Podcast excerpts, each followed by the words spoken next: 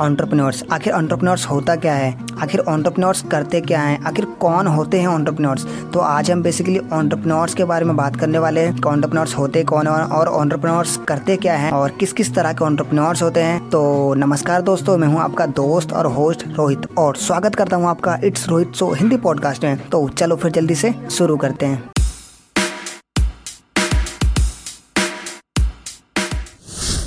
तो वैसे हर वो इंसान एक ऑन्टरप्रनोर होता है, जो अपने स्टार्टअप बिजनेसेस में इन्वॉल्व होते हैं और जिनके पास आइडिया होता है और जो खुद का बिज़नेस करना चाहते हैं। तो बेसिकली उनको एक ऑन्टरप्रनोर्स कहा जाता है। अपने इनोवेटिव इनोवेटिव आइडियाज़ से दुनिया को बदलना चाहते हैं, क्योंकि एक आइडिया पूरी दुनिया को बदल देता है। तो बेसिकली इनको ऑन्टरप्रनोर्स कहते हैं। और सिर्फ़ यही नहीं, बल्कि freelancers dancer sportsman film artist content creator ये सब एक ऑन्टरप्रनोर्स होते हैं। और भी बहुत तरह तरह के ऑन्टरप्रनोर्स होते हैं। अलग अलग इंडस्ट्री में इनको अलग अलग तरीके से बुलाया जाता है।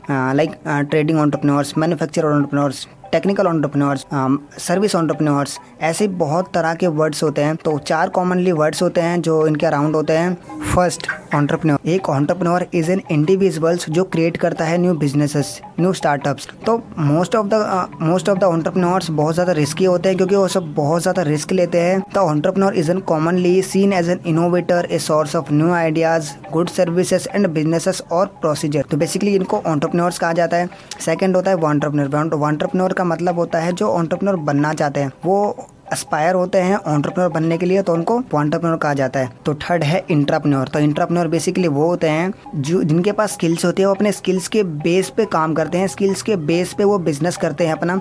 तो उनको इंट्राप्रनर कहा जाता है। एग्ज़ाम्पल जैसे बड़ी बड़ी कंपनियाँ हैं ओला उबर ओयो इनके जो फाउंडर्स और सी को छोड़कर ऑर्गेनाइजेशन को जो संभालते हैं नीचे लाइक बहुत सारे पीपल्स होते हैं नीचे जो संभालते हैं तो वो अपने स्किल्स के बेस पे उन बिज़नेस को रन कर रहे होते हैं। उन लोगों को इंट्राप्रनर्स कहा जाता है। एक चीज़ और ऐड करना चाहूँगा मैं इसमें। एक इंट्राप्रनोर और एक ऑन्टरप्रनोर में डिफरेंसेस होते हैं। एक इंट्राप्रनोर हमेशा सोचता है, जितने पैसे वो कमाते हैं, उन पैसों में थोड़ा सा सेव करते हैं और थोड़ा सा बिज़नेस में लगाते हैं। और एक ऑन्टरप्रनोर का माइंडसेट अलग होता है। एक ऑन्टरप्रनोर जितने पैसे कमाते हैं, उन सब पैसों को एक अपने बिज़नेस में लगाने का सोचते हैं। क्योंकि ऑन्टरप्रनोर्स बहुत ज़्यादा रिस्क लेते हैं और अपने वो सोचते हैं कि मैं पैसों से पैसा कैसे बनाऊँ। तो ये है थोड़ा सा डिफरेंस फोर्थ है सोशल ऑन्टरप्रनोर्स तो सोशल ऑन्टरप्रनोर्स बेसिकली वो लोग होते हैं जो अपने सोशल ऑन्टरप्रनोर एक पर्सन एक पर्सन जो अपने सोसाइटी कल्चर एनवायरनमेंट के प्रॉब्लम्स को सॉल्व करते हैं। अपने इनोवेशन से एक सोसाइटी में चेंजेस लाना चाहते हैं तो उनको सोशल ऑन्टरप्रनोर्स कहा जाता है।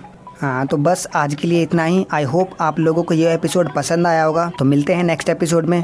Wish you all the very best and thank you so much for listening अरे रुको रुको रुको। इतनी भी जल्दी क्या है?